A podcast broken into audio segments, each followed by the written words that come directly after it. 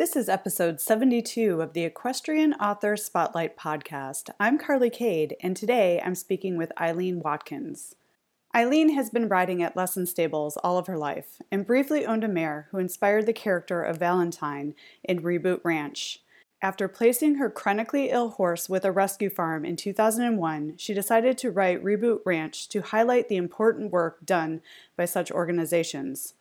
Eileen also authors The Cat Groomer Mysteries for Kensington Publishing, including The Persian Always Meows Twice, The Bengal Identity, Feral Attraction, and Gone Kitty Gone. All four have received certificates of excellence from the Cat Writers Association. She also belongs to Mystery Writers of America and Sisters in Crime. Now, let's get into the interview.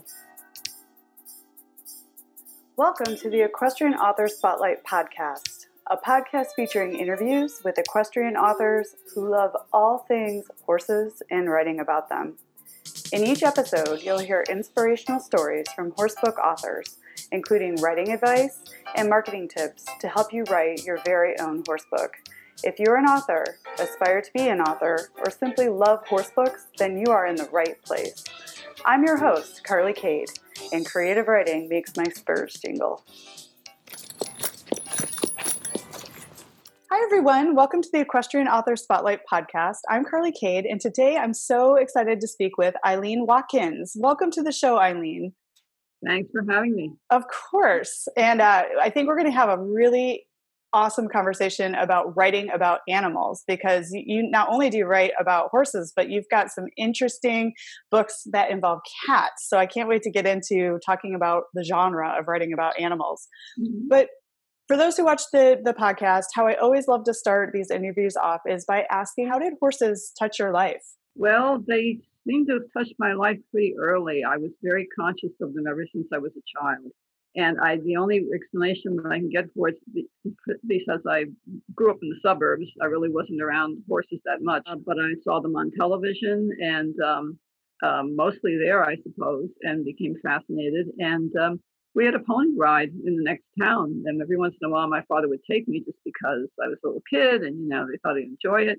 And I must have gotten hooked. And uh, all of a sudden, it was like, you know, buying the toy horses and all that kind of stuff. And uh, in grade school, you know, all through, through my grade school years, I took group lessons at the county stable. And so that was like once a week. I think Saturday, my father would take me up there and I'd, you know, take a lesson. And all the horses were very old and very slow and, you know, it was very safe. And then uh, through high school and college, I got too involved with other things. I went to college out of state, which also complicated things. But after college, I, I guess I never really got over the bug. And after college, uh, I went right back to lessons. So I have pretty much, you know, I, I, off and on, no pun intended, I have pretty much been uh, involved with horses most of my adult life. And again, um, always taken lessons. There was only one period, and I'm sure we're going to be discussing that, where I, I half owned a horse and then briefly owned her outright. But other than that, I have been taking lessons on other people's horses, and I've probably gone to at least a dozen stables in the state of New Jersey and have a bunch of different instructors and a bunch of different horses. So at least I have a broad experience. For sure. And, you know, that's the thing about horse lovers. We'll do whatever it takes to always have them somehow involved in our life, whether it's writing about them or drawing them or taking lessons or visiting friends' horses. Somehow we have to get our horse fix in there.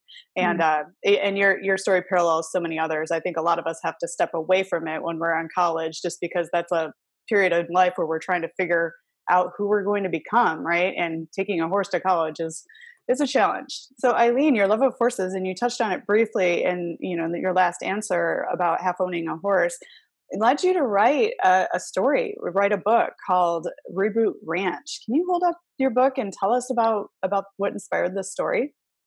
Well, the short answer is that it was inspired by an experience that I had where I needed to retire the horse that I owned and uh, I had to find a safe place for her.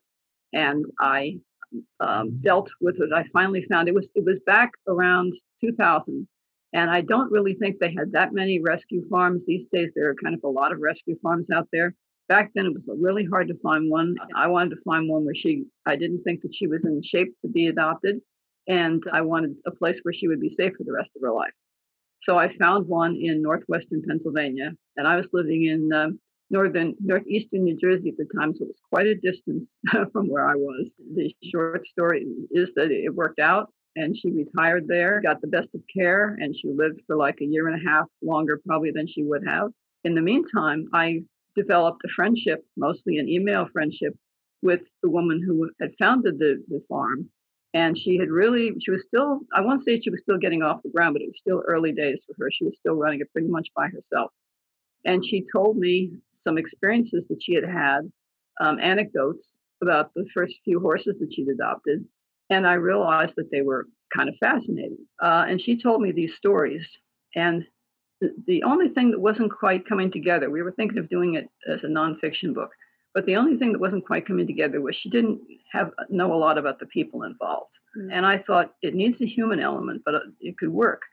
So I did other things. I was publishing other books, other, other novels.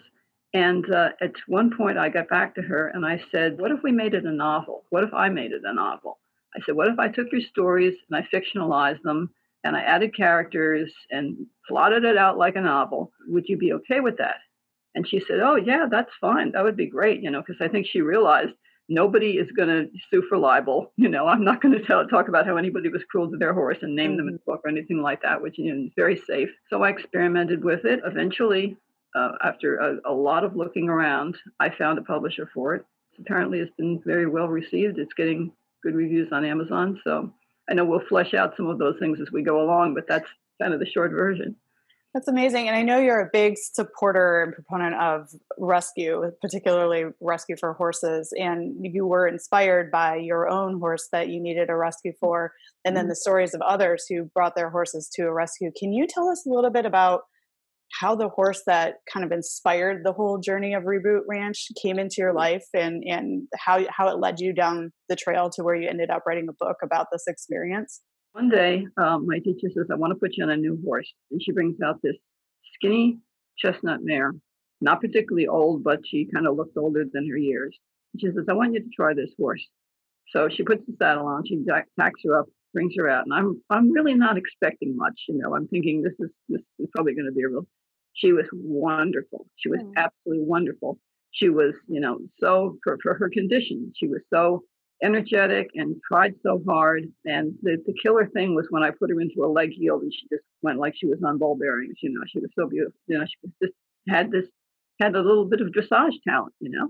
And uh, she said, you know, what do you think of her? And I said, I, I love her. You know, she says, yeah, I love her too, but I just don't know. She's got this breathing problem. And, uh, you know, I don't know what they've been doing for her in the last stable. I have a feeling maybe they just weren't giving her the right food or the right conditions. You know, I bet, you know, we could, you know, bring it together. So she was trying to decide, and I was trying to decide whether to, you know, pay what they were asking for. And uh, the next lesson I came, you know, and I had this idea, and, and I said, um, what if we split her? She said, I was thinking the same thing. Let's just, you know, divide it down the line. We'll, we'll each pay half. We'll pay half of her, her medical and all this kind of stuff. So basically, we did that. And in the beginning, particularly in that first winter, um, it worked out pretty well. Her name was Brenda. We were able to, you know, use her for lessons, and she was doing some dressage. And it was really, I was just enjoying the heck out of it because she was such a sweet horse. Then in the summer, we started to to realize after about the second year that in the summer she got very bad, and her her breathing problem. No matter what we did for it, we started giving her medicine. She just the heaves were were you know really incapacitating. And I think this was the second summer we took it out to a show, and I just couldn't even finish the class. And I said, you know, for, you know, forget it. We just can't do this to her anymore. So then it became a problem because mm-hmm. um, my teacher was using her for lessons. So I was trying to figure out what to do. I finally I started looking for for farms that would take her. I found the one that I mentioned. Brenda is, you know, is the character of Valentine in the in the story, but a lot of the incidentals about um, things that happen are fictionalized, but there are certain things in there that really are based on her and based on uh, her life. Oh, that is a lovely story, and and what a wonderful goodness that Brenda brought to your life, but then you also gave back to her, not only by finding her a safe place to spend her retirement years, but also memorializing her in in a fiction book that she inspired. I, I think that is so special. And isn't it funny how life kind of like these magic moments occur where you know a a perfect horse kind of shows up and then the perfect partner to own the horse and then and then you know after searching and putting it out there that you need a place where she can safely live out the rest of her life you found this rescue. I mean that, that's a very special chain of events right there. Everybody always went the extra mile for her. Mm-hmm. Everybody got so attached to her. She sounds like an extra special horse you know there's some of some of them just have this magic personality and you get that love just emanates off of them you know so it sounds like you got one of those not only have you written books about horses you also are the author of the cat groomer mystery series and sort of like how you were talking about you know there weren't there aren't a lot of horse books for adults or horse books are like their own little genre. I didn't realize there was like a feline or genre, which is really neat. Can you can you tell us about the series and what inspired you to start writing about stories well, with cats? I had a, a gradual uh, transition from um, thrillers to mysteries, um, and then I, I, now have an agent. But um, my agent picked up one of the mysteries that I wrote for a small publisher, and uh, it was just around the time that the small publisher was going was about to go out of business. Hmm. And he emailed me. Maybe had submitted one book to him in the past, but not in a long time. I had met him at a couple of conferences, and I knew he had a good reputation and all that kind of stuff.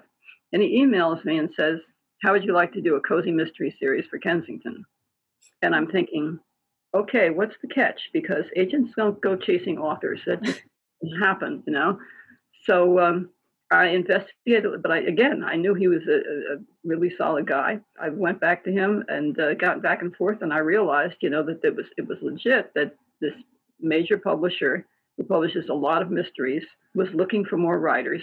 All the writers that work for them already were uh, occupied with other projects, and they said they had told him, if you come across anybody who hasn't got an agent, hasn't got a major publisher, uh, and writes mysteries you know, let us know and we'll contact them.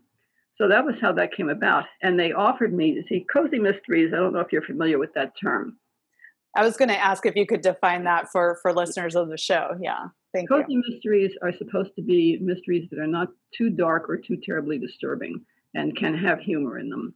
Cats are a, a rather popular theme. In fact, some people write them where you know the cat um, reads the you know communicates mentally with the the uh, lead character with the sleuth and solves the crime and all this kind of thing. So he suggested three topics to me. One of them was kind of like that, and I said, you know, I just I don't I don't do psychic animals. I mean, it's it's, it's not that I don't I, I do psychic, but I don't do psychic animals. It's just too cutesy for me. I like animals, the animals and there was something to do with food and i said you know i don't really cook much. I'm not going to do one of these things where the character's constantly baking or anything. So he said well and then they, they said a cat a cat groomer. And i said a cat groomer who solves murders. And they said yeah. And i was like that's pretty strange but i think i can make that work. Because I, I like the idea of somebody who worked with animals for a living. And i thought I said, the only thing is, I'm going to have to find out whether you can make a living just grooming cats because it sounds like like this Hollywood high, concept thing where it hasn't quite been thought through, you know. Mm-hmm. So I did a little investigation and I found out I, I talked to people who um, in New Jersey who, who um, did this kind of thing, and uh, it looked to me like the best way to make a living would be if um, you also had a boarding business. So I got back to him and I said, "How about if she also boards?" And he said, "Fine," you know. So I just took the topic that they gave me. The amazing thing is that it was it's been a lot of fun. It's mm. been a mm. lot of fun because I tried to get very realistic about it, and the poor woman, you know, like has to do her job and somehow find time to uh, follow up on these clues and, and solve murders and things. And almost every um, every situation that she comes into is somehow connected with one of her clients. I mean, you know, there's either a cat is left at her shop that turns out to be stolen, or you know one of her her uh, customers is murdered or something like that so i have to you know i'm, I'm on my I'm, I'm working on the sixth book the seven the, the second three book contract. I'm working on the sixth book now. I, I really hope I can keep the premise going, but uh, I try to find something, you know, fresh in each one. That sounds so much like so much fun to write them and and it's going strong and you know it's it's so funny like i i can't imagine when you started your author career you're like i'm going to write a very successful series about cats, but it happened and it just kind of another opportunity came your way. And this is kind of a probably a difficult question for me to ask you, but you know, because I know you went you thrillers, cozy mysteries, the the horse books. I, mean, you've you've written across a lot of genres and a lot of books. But is there a like a theme or a message that you hope readers kind of can touch when they've finished reading one of your books? Well, certainly with the animal books, I try to because I'm not doing anything silly like you know having the the cats uh, read minds or solve mysteries themselves or things like that. Uh, I shouldn't say silly because it sounds like I'm putting down other people's, which I'm not. But uh, I try to get information about the uh, about cat care, about the different breeds of cats, and it has that in common with with the horse books because um, I do that too. I kind of write for I try to write for both people who know something about that type of animal and people who don't really know much about it, who kind of are kind of interested but don't really know much, um, and yet not make it not make it preachy, not make it like. And by the way, here's a big block of information about you know. Um, try to work it into the story. And uh, in a way, when I was writing my paranormals, I did some, I did something like that too. But you know, in, in paranormal, it's just sort of informing people about things that may not even exist. You know, you're just trying to within the context of this book. You know, this is what you have to know: hmm. fairness, justice, triumphs. You know, in the end, there's hmm. always uh, somebody who's uh, maybe does not look like the heroic type who ends up, you know, coming through at a crunch. So that may be that may be the continuing theme too. I love that. Yeah, you know, and, and, I love that you mentioned that because as, as fiction authors, you you we are still able to move, touch, and inspire people around thing you know around understanding animals better or looking at you know people or unlikely hero in a different way and i, I just love that you mentioned that having a, an everyday hero kind of step up and do what even they don't realize they can do you know is, is fun for me your you know book covers. Uh, you held you held up reboot ranch there and it had the horse on the cover and it's important if you're writing a book that focuses on horses i think to have a horse on the cover. And then i imagine your your books with the the cat groomer series has a cat on the cover. Cozy mysteries tend to have these little scenes on them and they usually you know have a house or, or something like that or a shop and yeah. And so i envisioned a cover like that and when they first asked me you know what are your ideas for a cover? I just kind of gave them something along that line because I thought that's what I was getting. And what they gave me was that is certainly a cat on your cover. Our cat portraits, they are big cat portraits. I tell them what breed I'm, you know, I'm focusing on for a particular cat, and they find the photos. Oh, that's so cute. That that looks like a what is that? A Siamese there? This is a Himalayan. A Himalayan, which is, which is basically a Persian with Siamese coloring. That's beautiful. I imagine your target audience is someone who loves a cat and obviously the mystery aspect. So mm-hmm. in in so your publisher put cats straight up front and center on on your books and and it's working, right? It's mm-hmm. like mm-hmm. you're having a lot of success with that. Mm-hmm. Yeah, it seems to be, boy. Well, I did get a second three book contract. When I saw that, I thought maybe that's a good gimmick because I'm. It's really, you know, the cats are very important. It's not like they're. It's not like they're just somebody's pet and they're just in there so that there's a cat element. You know, they're really, you know, they're, they're what it's all about. That's fantastic, and it's it speaks to the person that will want to pick up your book and read it. And then, as far as the reboot ranch, you also thought the same way to put a horse on the cover. Do you want to talk a little bit about that mm-hmm. cover?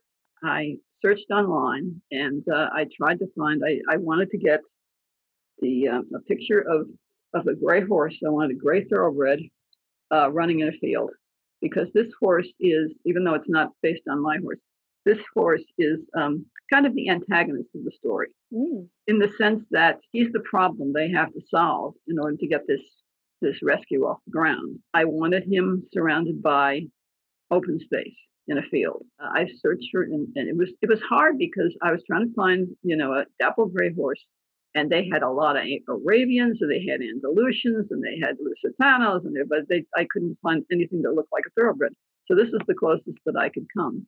That's perfect, and and it complements the book, and it lets people know that the book is about horse like me i'll pick up anything that i see that has a horse on it particularly a book turn it over and look at it because i'm i'm the core audience for that sort of book so it was it's a good move. And then I think your publisher did the right thing by putting the cats on the front of your book. So you're you're hitting your target reader right there. Well, the publisher for this um, suggested putting some kind of explanation on it, and so we came up with a little little fine print here that says a story of rescue inspired by true events, Love and that. that kind of lets you know what kind of a horse book it is. That's know? perfect. And you've mentioned you've worked with a small indie publisher and a larger traditional publisher. What are your thoughts on independent publishing and and traditional publishing? An indie publisher, for the most part, you're not going to get you know a lot of publicity. You're not going to you're going to have to do a lot yourself. You're not going to get as many perks. But on the other hand, I I really wanted to avoid self-publishing primarily because I didn't want to try and figure out how to format and bind and everything in the book myself. You know, I know I have a friend who has done that and she's very good, but she's much more tech oriented than I am. So I really wanted somebody to make a nice cover, a nice interior, and it, it wouldn't look, you know, cheap. You know, I do feel that that's that's what I got out of my indie publishers. But it's funny because being with a big publisher, get these very uh, complex uh, and detailed royalty statements, you know, because everything is, is in several forms and stuff like that. So, um, you know, they do a lot of the promotion for you and they um, make things easier when you go to conferences. So there are pluses and there are, are, minuses. You do have to keep to a schedule. My first couple of cat books I had to do in six months each, which was a little bit of pressure, but they're relatively short books. They're intended to be relatively short books. I did not have too much trouble with that. Now that there are several out, I'm on a once a year schedule, which is you know nice and, and relaxed. But you know you don't you don't mess around. You know you don't if, if you're going to be late for some reason, if you know you've had death in the family or something serious, you know yeah they'll they'll hold it for a little while, but they've got a schedule, and you know you've got to put it out. You've got to put out something that's acceptable to them. Uh, you got to send them a detailed outline ahead of time because with my first publisher, you know, I sent something when I had it. Mm. And um, and they looked at it and they said, you know, they generally, you know, didn't have any any corrections or any comments on it or anything like that because they were they were putting out all this paranormal stuff. So it was just, you know, it was right in their wheelhouse. Mm-hmm. But um, you know, you sort of have to play by the rules. Those are just the, the practical aspects of both. Yeah. Absolutely. And thank you for giving us a look kind of behind the, the curtain there. How was the experience of having to write under pressure in order to meet a publisher's deadline? Well, I, I never want to submit anything to anyone that I don't feel is as good as I can make it. And then Absolutely. I'm, and then I'm still prepared for, for you know, criticism. Mm-hmm. Um, that's what you've got to do because I, you know, I, I have people that I work with because I, I work with the writing group and some and a critique group, when I see people getting sloppy, I say, you know, um, they're not going to fix fix the punctuation for you. They're not going to fix the spelling for you. You get too much of this stuff wrong, and they're just going to send it back to you. I say it's got to be as good as you can make it before you send it in.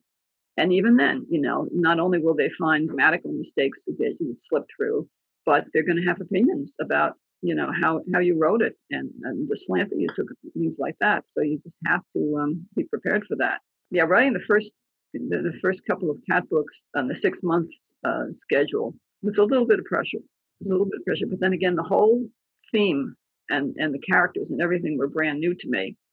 So I didn't have to worry too much about consistency. I didn't have to worry about well, did I did I say there's something different about this character in the last book? You know, so everything was fresh. Later on, I had a, a more relaxed schedule, but I um, I was further down the line.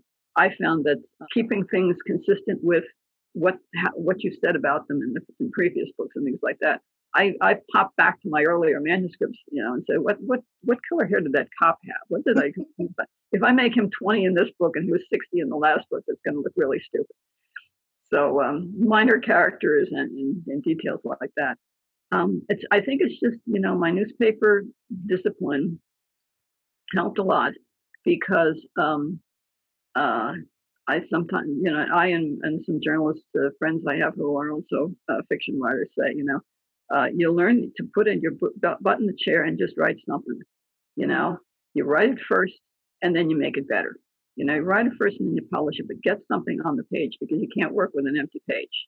You know, mm. I think, you know, I, I don't worry too much about getting in the mood. I can, you know, make myself do it if I have to do it. Great advice. You know, just put your butt in the chair and get something on the page. You can always make it better. So you're saying you were you were writing at least two books a year, and but if un, under no pressure, what what are you comfortable with? How many how many books are you comfortable with with writing in a in a year generally?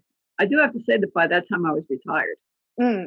So uh, you know, it's not as if I was coming home after work. You know, like with my earlier books that that I could write as long as it took. But um, it's not as if I was coming out home from work tired and, and knocking out, uh, you know, um, a book every six months. I, now I'm uh, uh, down to a book a year, mm-hmm. and that is definitely comfortable. Um, I just don't feel too much pressure. Mm-hmm. Um, if I had to, I could probably do th- things a little bit faster. But you know, frankly, um, just from a marketing standpoint, there are four cat groomer books out there already.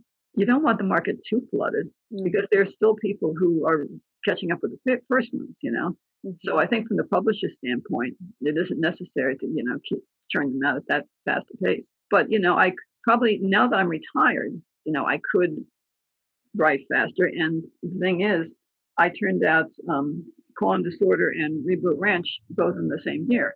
Mm. Because, um, and I can't say that I just, you know, went right from one to the other. It was more like I had one already in progress and I just picked up the other one. And when I was done with that, I went back. So that was relatively easy for me because you know, I, I do have I do have the time now. And mm-hmm. I, I, I like to say that when I got that publishing contract and I retired at the same time, I felt like I had finally been hired for the job that I was trying out for for 40 years. Not that I hadn't written the novels before, but I was finally able to concentrate and say, okay, this is what I do for a living.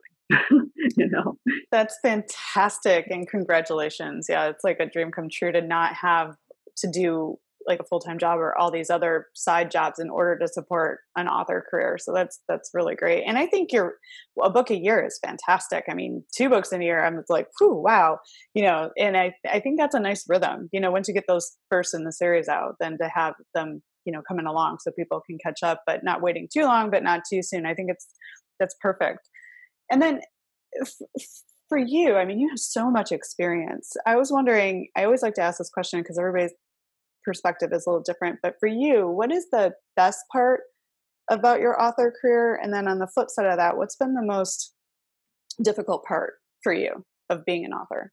Well, I think that, and this I'm sure is not a, a terribly original answer, but I think when you open a box of, of a book that's just been published and you look at it and you think, you know, and you're aware of all the, the editing that's gone into it back and forth, you know, from, from concept editing to line editing all the way down the line. Uh, and you feel that it's turned out the way you wanted it to, you know, the way you envisioned it. That's, you know, always a very satisfying uh, uh, experience. And I have to say, with Reboot Ranch, it was kind of like, uh, even though I had several of the cat books out, it was like that, that first time all over again because that was such a personal book and it was so difficult to find the right place for it and I do think that the publisher, you know, put out a very attractive product and and did justice to it. So that's you know that's that's always a high though. You know, each each book you each each book is a kind of a struggle. Mm-hmm. And like you know, when you're when somebody's must be like when somebody's putting together a play and you know the curtain finally goes up and everything you know goes off right. You know, you're you're aware of of all the the work that went into it and it's it's finally come together.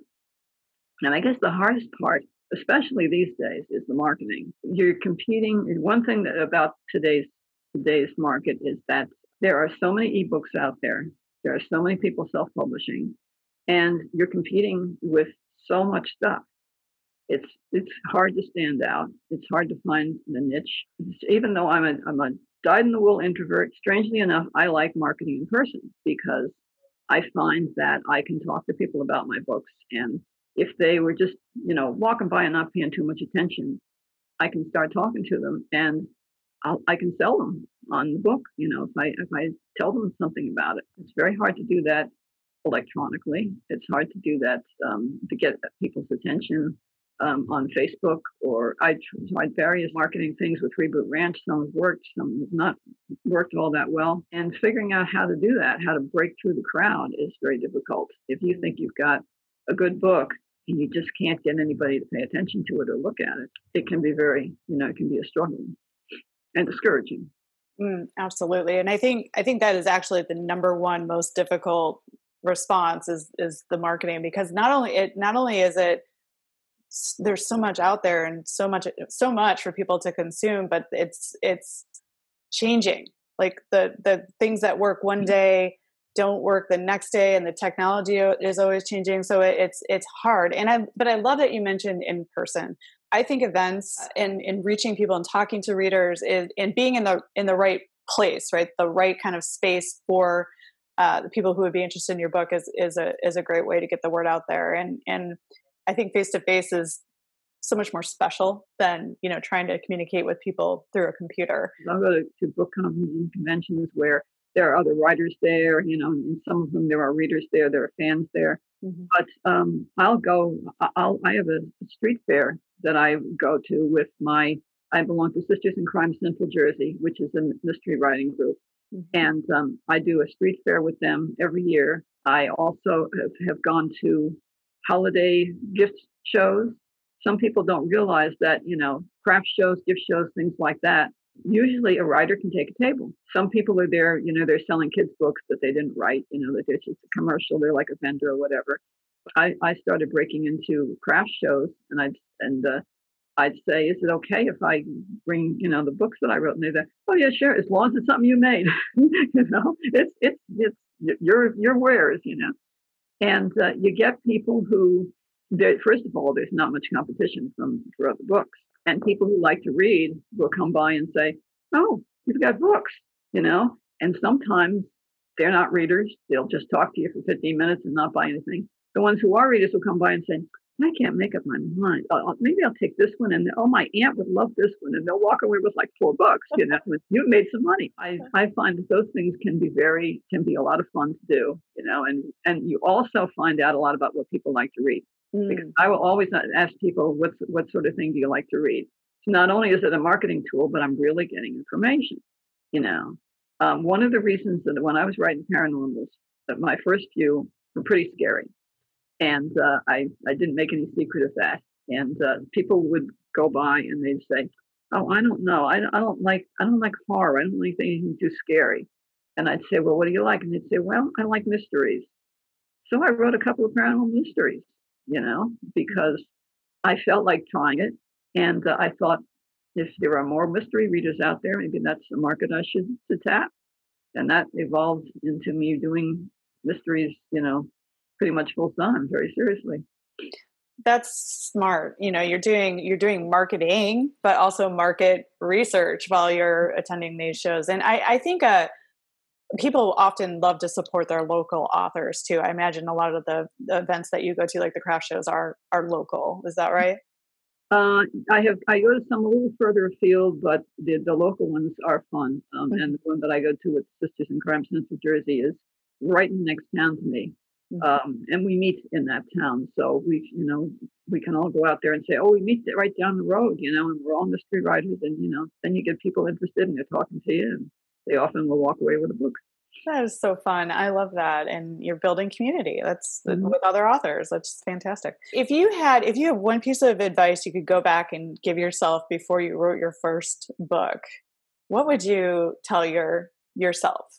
the only thing I could tell myself is to hang in there because it took me a very, very, very long time. We're talking decades. I mean, you know, uh, I'm, I'm, I'm of retirement, past retirement age. You can make of that what you will.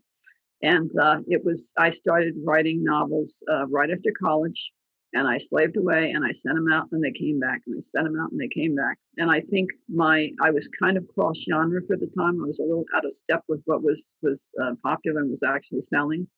Um, but there wouldn't have been too many shortcuts because I was writing what I really wanted to write. Mm. And it was just a matter of trying to, to sync it up with the market and also to find a good publisher. And um, one thing that helped was that e-publishing was just becoming popular. I belonged to a group called Garden State Horror Writers. I was going to their meetings and uh, was very active with them. And they had a speaker come. What year was it? Well, it had to be around 2000 or so. And she talked about the exciting new world of electronic publishing and how people were putting out electronic books you know, you didn't have to have an agent, and and you know, and also it didn't, you know, cost you anything, and all that kind of stuff sounded very good. And I had this one book that everybody, you know, I was I was getting a lot of good feedback on, except that it just didn't fit any publisher's niche. I went up to her after the meeting and I talked to her about it, and she said that sounds like something we really like, you know, send it in. I didn't hear about them for a while, and then I found out that that the publishing company she'd been involved with had had kind of split, mm. and she and some other people were going off and and starting their own. Um, they had a difference of you know um, opinion about how things were, how people should be paid, and that kind of stuff. So, um, long story short, I ended up with the publishing company that she and her friends started. They took everything. I had um, at least seven manuscripts that I had not been able to place anywhere else, and they just liked everything because it was it was kind of cross genre, but they liked it. You know, it was um, you know it was kind of it was kind of scary. It kind of had a little romance. This is the kind of stuff really that's being sold today. You know, like um, uh, dark vampire romance, scary things, things that things that had a little bit of, of romance or relationship in them, but were were very dark and very paranormal. People are, are publishing a lot of that stuff today, but they just weren't going for it back then. But Amber Quill ate it up. So I found, you know, my, my publisher, but boy, it took a long time to find somebody who just said, you know, we like this, like this woman's stuff.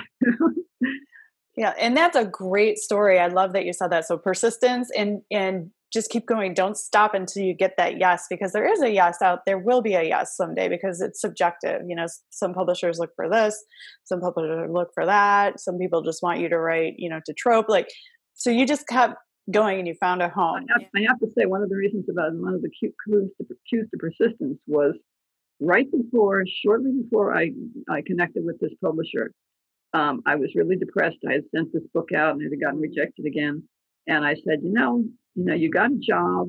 You know, you don't really, you don't have to do this. You can have to put yourself through this. You're you're more than one years old, and uh, you can uh, you can give up. You can stop. And I think I stopped for about four hours. You know? and I was like, no, I can't stop. I just it's like being an addict. I couldn't stop because because it really was so important to who I was.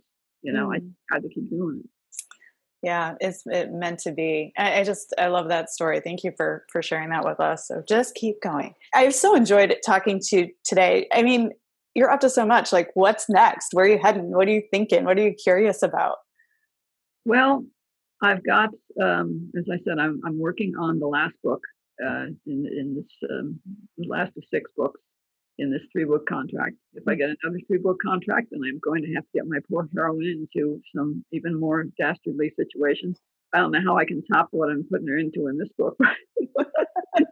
She's really gone through hell in this book, uh, psychologically more than anything else. And I, I really did not picture Reboot Ranch as having any kind of a sequel. I don't know if there will be any um, demand for that or if I will suddenly get stuck with an idea somewhere along the line that, you know, this would be a, great sequel. It is, you know, because uh, I, I covered a lot of ground there, and I did leave it very open ended. There are two relationships uh, that are open ended. Uh, there's some new horses that have come into the the uh, farm at the end who you know need retraining. So there are things that I can do, but I also it also is the sort of thing where if there's never a sequel, I think it, it stands on its own. Mm. So I'll just have to see. I have so enjoyed having you on the show today. Can you share with listeners where they can find out more about you and your books? All the, the cat books are on Amazon and also um, through Barnes and Noble stores. Reboot Ranch is on Amazon. My website is www.ef, as in Francis, efwatkins.com. I'm on Facebook and I have a blog on my um, website, connected with my website. I will link to all those places uh, in the show notes, and people can get directly to you and follow you on Facebook and and check out your books. And thank you so much for the gift of your time. I've so enjoyed having you on the show. It's a lot of fun. Thanks for joining us this week on the Equestrian Author Spotlight podcast. I hope you enjoy these Q&A sessions with wonderful equine authors who love all things horses and writing, just like me. Visit my website, carlycadecreative.com, where you can read the show notes and make sure you never miss a show by clicking the subscribe button now. This podcast is made possible by listeners like you. Thank you so much for your support. Want a free guide to secrets of horsebook authors? Gallop over to carlycadecreative.com forward slash wisdom to have author advice delivered instantly to your inbox. If you are an author who writes about horses and would like to be spotlighted, please let me know. Visit my contact page at carlycadecreative.com to fill out a request. I'd be happy to have you on the show too. Thank you for tuning in to the Equestrian Author Spotlight podcast. See you next time. I'm your host, Carly Cade. Creative writing makes my spurs jingle.